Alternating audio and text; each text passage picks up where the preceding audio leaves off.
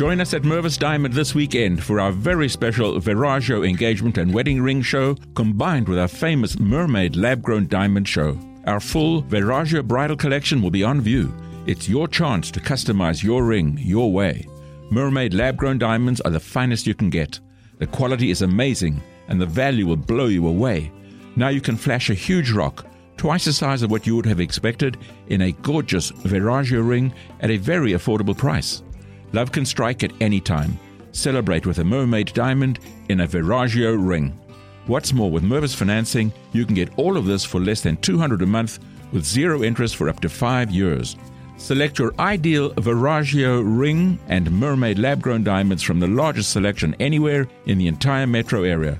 Only this weekend and only at Mervis. Don't miss this special savings offer. Mervis Diamond Importers. Register at mervisdiamond.com or call 1 800 HER LOVE. È interessante diciamo, questa prospettiva, no? vista dalla persona che stava proprio a fianco di D'Annunzio e quindi ne condivideva tutti i momenti difficili, anche i contrasti eh, interni, non soltanto i problemi che aveva naturalmente nel gestire i rapporti con l'Italia, no? anche i ripensamenti che aveva, eh, i, condizionamenti ai quali era, era, era de, de, i condizionamenti ai quali era sottoposto, insomma le pressioni eh, anche a livello internazionale. Ecco, quindi è interessante anche da un punto di vista psicologico no? eh, capire come ha vissuto questa parabola, questi 15 mesi, una personalità straordinaria come Gabriele D'Annunzio. Ma D'Annunzio ha lasciato il segno sull'impresa di Fiume che non avrà forse ideato da solo perché dei movimenti di ufficiali e di fiumani che avevano in mente queste cose c'erano, ma certamente ci ha lasciato il segno e come dire, è stato un segno positivo e negativo al tempo stesso perché ha lasciato il segno della sua capacità di grande affabulatore, di grande creatore di leggende, la sua di se stesso innanzitutto. Però il D'Annunzio che noi vediamo operare a Fiume è anche un politico dilettante è, uno che sogna, che si distrae, che pensa ad altro, che scrive costituzioni poetiche, eh, che ha a che fare invece con tutti quegli squali che sono scatenati nel mondo in quel momento e in Italia in particolare Mussolini. Eh, il rapporto tra D'Annunzio e Mussolini durante l'impresa di Fiume è Basta guardare quello per capire come doveva andare a finire, cioè quale dei due avrebbe fatto la marcia su Roma. Perché D'Annunzio scrive a Mussolini che sta in Italia e gli fa avere dei finanziamenti eh, o meglio raccoglie finanziamenti Mussolini da mandare a Fiume. Poi però questi finanziamenti a Fiume non arrivano e D'Annunzio dopo un po' si secca e quindi scrive a Mussolini delle bellissime lettere in cui lo chiama caro compagno, cosa che non si sa quanto facesse piacere a Mussolini in quel momento, e gli dice grazie per il tuo meraviglioso contributo, per la generosità e così via. Come mai i soldi però non sono ancora arrivati? Mussolini ritaglia la seconda parte della lettera e pubblica la prima in facsimile sul Popolo d'Italia. Ecco, basta vedere questo per capire che se qualcuno pensava che sarebbe stato Gabriele a fare la marcia su Roma, si sbagliava. Insomma, c'erano dei professionisti della politica e lui invece era uno che faceva politica per divertirsi. Era uno che era stato eletto in Parlamento già tanti anni prima a destra e che poi dopo aver messo il naso a Montecitorio ha deciso che gli stavano più simpatici quelli di sinistra ed è passato a sinistra col famoso slogan vado verso la vita. Ecco, era un italiano fino in fondo, ma si capisce che poi l'impresa di Fiume in quelle mani sia andata a finire come è andata. In realtà io poi appunto nel romanzo ho parlato di D'Annunzio perché è impossibile parlare di Fiume senza parlare di Gabriele, anche noi ne stiamo parlando credo con la sua foto messa lì, eh, e però il mio, che è un romanzo a pieno titolo, eh, non è un libro a metà, eh, io faccio lo storico di mestiere ma mi occupo di Medioevo, quindi in questo caso mi sono occupato da romanziere di questa vicenda, e però con una spinta da romanziere di, di, romanzi storici, con la spinta di parlare non tanto di D'Annunzio quanto di questa impresa di fiume, che è davvero un momento, uno snodo cruciale della storia d'Italia novecentesca. È uno snodo irrisolto però, penso che sia anche per quello che se ne parla poco eh, nei manuali, perché è una cosa insomma, su cui non è facile prendere una posizione chiara, tutt'altro.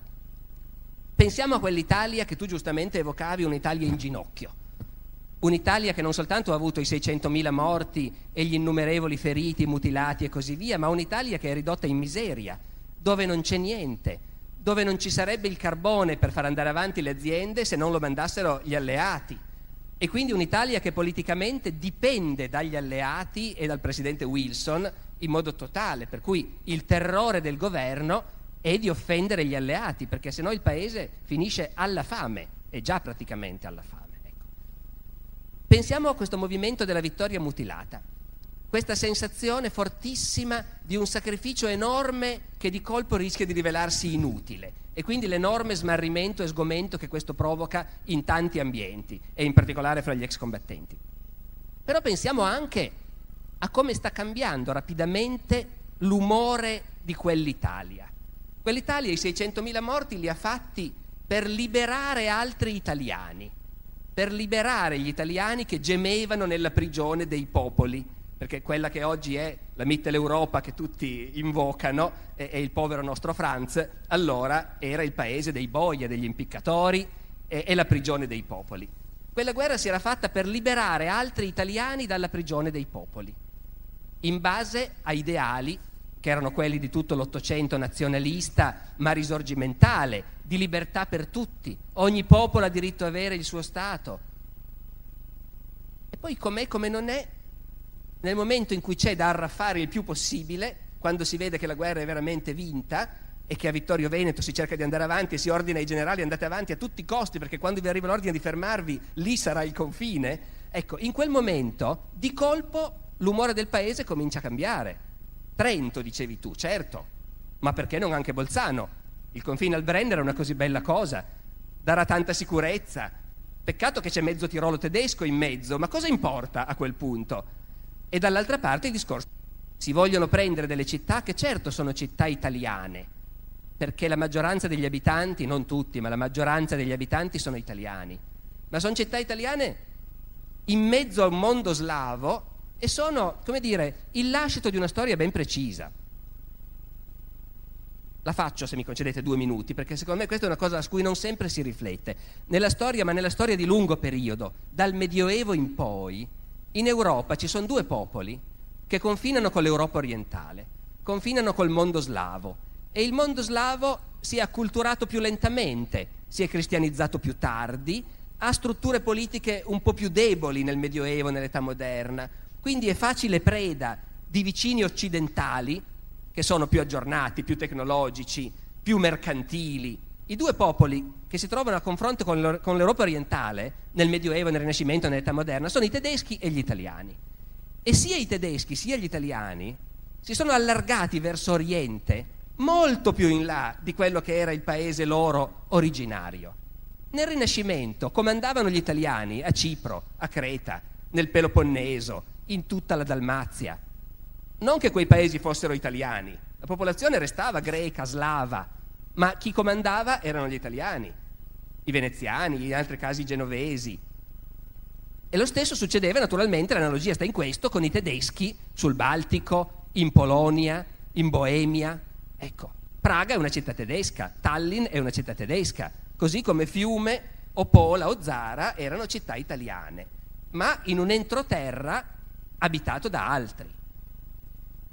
Nel 1918 sostanzialmente il discorso è sì, ci sono anche questi altri, ma noi siamo quelli che hanno sempre portato lì la civiltà. Quindi questi altri hanno tutto da guadagnare se vengono sotto il nostro dominio, come ai bei tempi di San Marco. Cosa sono queste pretese di avere il loro Stato, la loro monarchia jugoslava e così via? Quello che conta è l'italianità delle città. Ecco, in quel momento si vede il trapasso dall'Italia che si è sacrificata generosamente per la libertà dei popoli, all'Italia che decide che i popoli non sono tutti uguali e che ce ne sono alcuni che meritano più degli altri al tavolo delle trattative. A me è sembrato un momento su cui valeva la pena di ragionare. Non lo faccio da storico perché diversamente da Guerri non ho titoli per occuparmi di quel periodo, l'ho fatto da romanziere. E ancora una cosa c'è, poi vi ridò il microfono, di quel momento che secondo me è estremamente istruttivo il senso di cosa può succedere in Italia quando le cose vanno male. Pensare che andavano bene in teoria, si era vinta la guerra. Il senso di cosa può succedere in questo paese. In questo paese può succedere che i reparti dell'esercito e dei carabinieri disobbediscono al governo e vanno da soli a occupare Fiume, benché il governo, terrorizzato dalle reazioni degli americani, abbia vietato di farlo. Questo può succedere in Italia in certi momenti. E quando succede, succede anche che il governo dice non avreste dovuto, però non li sconfessa veramente. Eh, continua a pagare, credo, gli stipendi agli ufficiali che hanno disertato per andare a Fiume. Credo che perfino D'Annunzio continui a prendersi il suo stipendio di tenente colonnello dei lancieri di Novara. E, e, questa è una storia molto italiana e molto inquietante, molto divertente se uno sceglie di prendere in un certo modo, molto inquietante dall'altra e credo che appunto ce n'era abbastanza non per uno ma per due romanzi, senza contare quelli dei nostri predecessori come Comisso e tanti altri.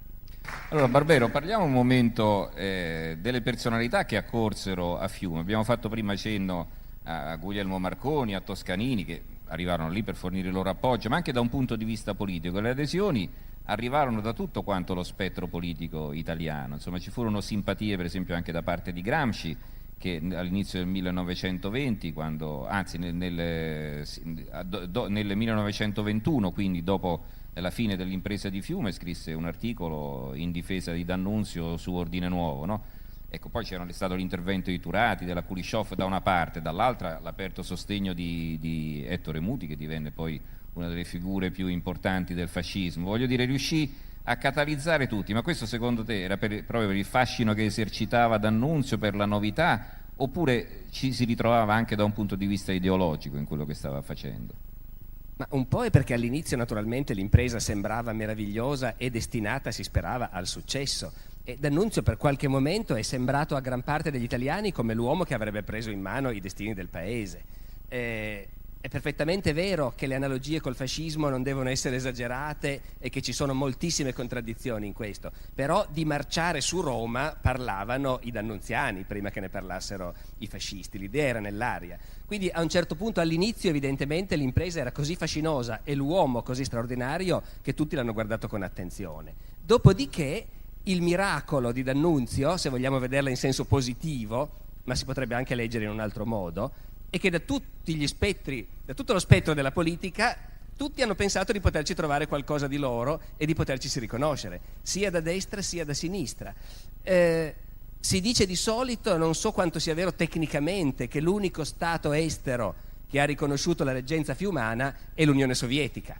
Eh, certamente arrivavano ambasciatori interessati dai movimenti di liberazione egiziani o albanesi, credo sia arrivato anche un giapponese a un certo punto a vedere cosa succedeva. E certamente diciamo poi in seguito le cose sono andate come sono andate. L'immagine di D'Annunzio di Fiume si è appiattita esageratamente sul fascismo. Si è persa di vista la potenzialità per usare quelle etichette che oggi non ci vogliono più far usare ma che sono ancora utili di sinistra dell'impresa fiumana. Questa potenzialità c'era e D'Annunzio eh, se ne rendeva conto, perché D'Annunzio è arrivato lì, si è reso benissimo conto, evidentemente, di avere fra le mani una patata bollente. Per almeno due motivi, direi. Uno, era arrivato lì sull'onda di questo slancio nazionalista, per cui bisognava impedire che una città italiana cada- cadesse in mano, per usare il linguaggio dell'epoca, ai porcari montenegrini o cose di questo genere. Il linguaggio dell'epoca è di una brutalità sconvolgente quando si parla degli slavi. Eh, e D'Annunzio era arrivato lì sull'onda di una spinta ad affermare l'italianità di Fiume. Poi però è anche vero che trova in Fiume una città multietnica, dove ci sono gli italiani, che sono i tre quinti circa della popolazione, sono circa 30.000 persone. C'è una minoranza ungherese, che è quella che comandava, perché come si diceva Fiume faceva parte del Regno d'Ungheria, per cui le scuole superiori di Fiume sono quasi tutte ungheresi, benché gli ungheresi siano un decimo della popolazione. Poi c'è una minoranza croata, una minoranza slovena e D'Annunzio scopre fra l'altro che non ci sono scuole elementari per gli slavi. Le scuole elementari sono solo italiane e ungheresi e protesta furiosamente contro i maggiorenti della città dicendo ma è ovvio che questi restano a quel livello se non gli date le scuole. E dunque la contraddittorietà, che è una delle cifre di D'Annunzio, qui in questo caso è anche capacità di rendersi conto che le cose sono più complicate, insomma, di come uno pensava. E questo lo si vede molto vistosamente anche sul piano politico, mi sembra, perché prima mi veniva da pensare che noi naturalmente evochiamo la fiume del sesso, della droga, del rock and roll eh, o dei balli che erano di moda allora, cos'era il Charleston forse? Eh, evochiamo la fiume dove tutto è possibile, dove ci si diverte da matti, dove i ragazzi che sono stati lì come commisso, poi per tutta la vita hanno continuato a sognare quei 15 mesi come il momento più bello della loro vita. Però quella era nel frattempo una normale città europea, anzi dell'impero austro-ungarico sconfitto del 1919-20, affamata, piena di disoccupati, con un conflitto politico e sindacale durissimo fra industriali e operai, fra armatori e portuali e così via. In questa città D'Annunzio prendendo il potere si accorge che prendere il potere non vuol dire soltanto appunto scrivere la Costituzione, ma anche dover mediare fra gli industriali e gli operai che vogliono scioperare. Sembrerebbe una cosa per cui D'Annunzio non era fatto. È l'ultima cosa che ci immagineremmo, vederlo al tavolo delle trattative fra la Confindustria e i sindacati. Invece D'Annunzio lo fa benissimo questa cosa. I suoi discorsi fiumani sono tra le cose più belle che D'Annunzio ha scritto. È vero che D'Annunzio sapeva maneggiare la parola grandiosamente, però a volte in letteratura, quando fa letteratura, non è sempre più del nostro gusto di oggi. Invece i discorsi politici, specialmente quelli fiumani, sono straordinari. C'è quel discorso in cui si rivolge ai maggiorenti della città, i quali cominciano ad essere un po' preoccupati alla lunga di quello che sta succedendo, perché l'uomo gli sta scappando di mano eh, e il clima internazionale non è favorevole, per cui il grande supporto che D'Annunzio aveva all'inizio tra i fiumani a un certo punto comincia a vacillare, specialmente fra i potenti della città, fra gli industriali, fra i padroni, che sono tutti italiani naturalmente, mentre una parte della manodopera è slava.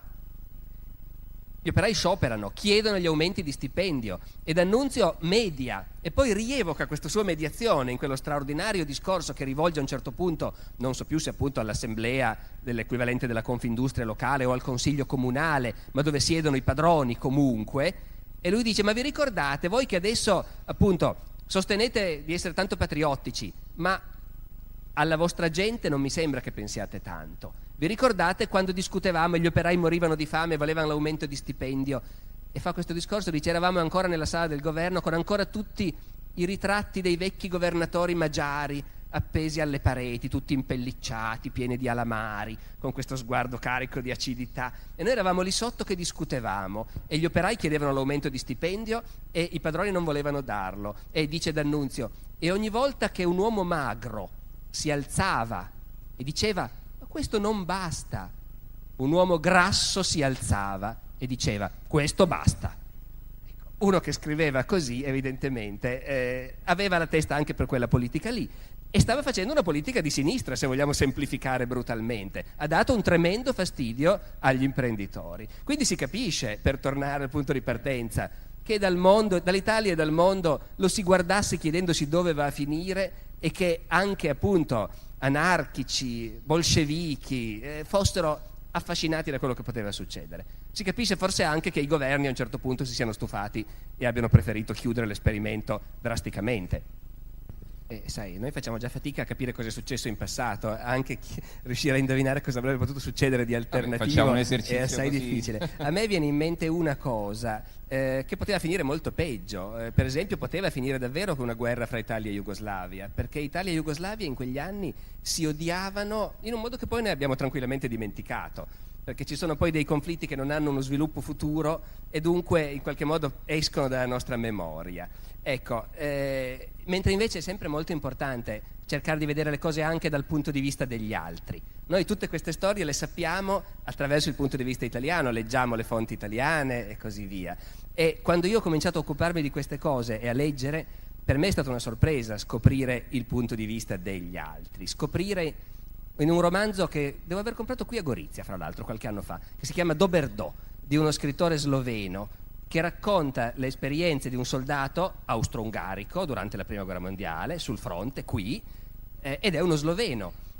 E viene fuori che durante la guerra i soldati sloveni, quindi uno dei piccoli popoli oppressi dell'impero, che non avrebbero nessuna ragione di combattere per Francesco Giuseppe, ma in realtà combattono perché hanno una paura tremenda degli italiani, perché sentono che se perdono quella guerra, se l'impero perde quella guerra, sarà l'imperialismo italiano che minaccia di ingoiare la Slovenia, eh, laddove ovviamente eh, l'idea di una futura Jugoslavia a un certo punto comincia a correre nei territori slavi meridionali dell'impero austro-ungarico. Già durante la guerra corre questa idea, gli intellettuali ne parlano, gli ufficiali ne parlano ai soldati, perché che quella guerra si perderà a un certo punto lo capiscono e quindi cosa bisognerà fare in futuro si comincia a ragionare. L'impero non è crollato senza che nessuno se lo aspettasse.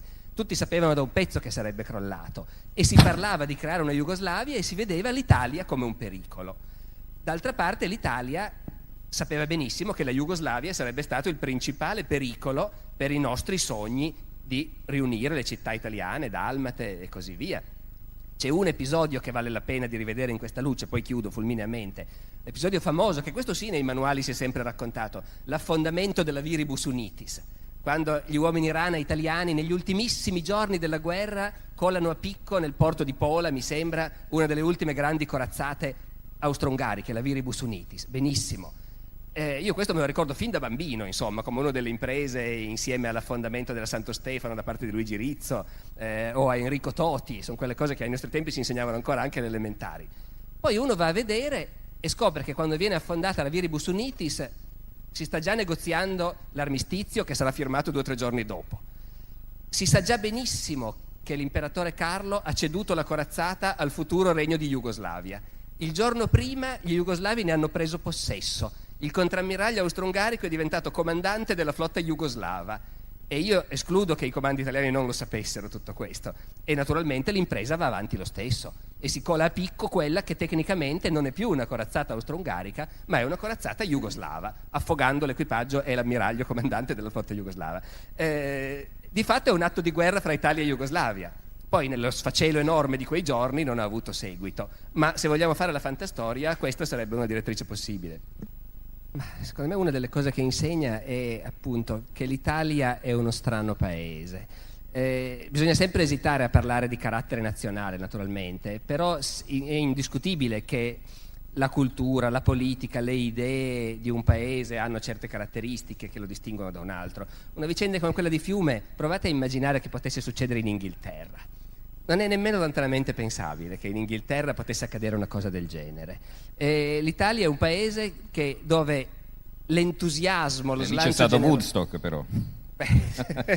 il problema è che lì non c'erano le corazzate che incrociavano al largo certo. temendo che scoppiasse Dico, una guerra. Eh. No, il problema è quello di un paese che sa fare delle cose straordinarie quando si tratta di metterci la generosità o il genio e che al tempo stesso rivela poi una fragilità strutturale e come dire anche un'inadeguatezza della classe politica in certi momenti cruciali della sua storia. Questa è una costante che si ripete più volte, diciamo, nella storia d'Italia e Fiume la incarna in pieno, il contrasto fra lo straordinario genio ed entusiasmo impiegato e poi come tutto sprofonda nelle, nelle, piccole, piccole manovre e, e nella debolezza comunque complessiva del paese.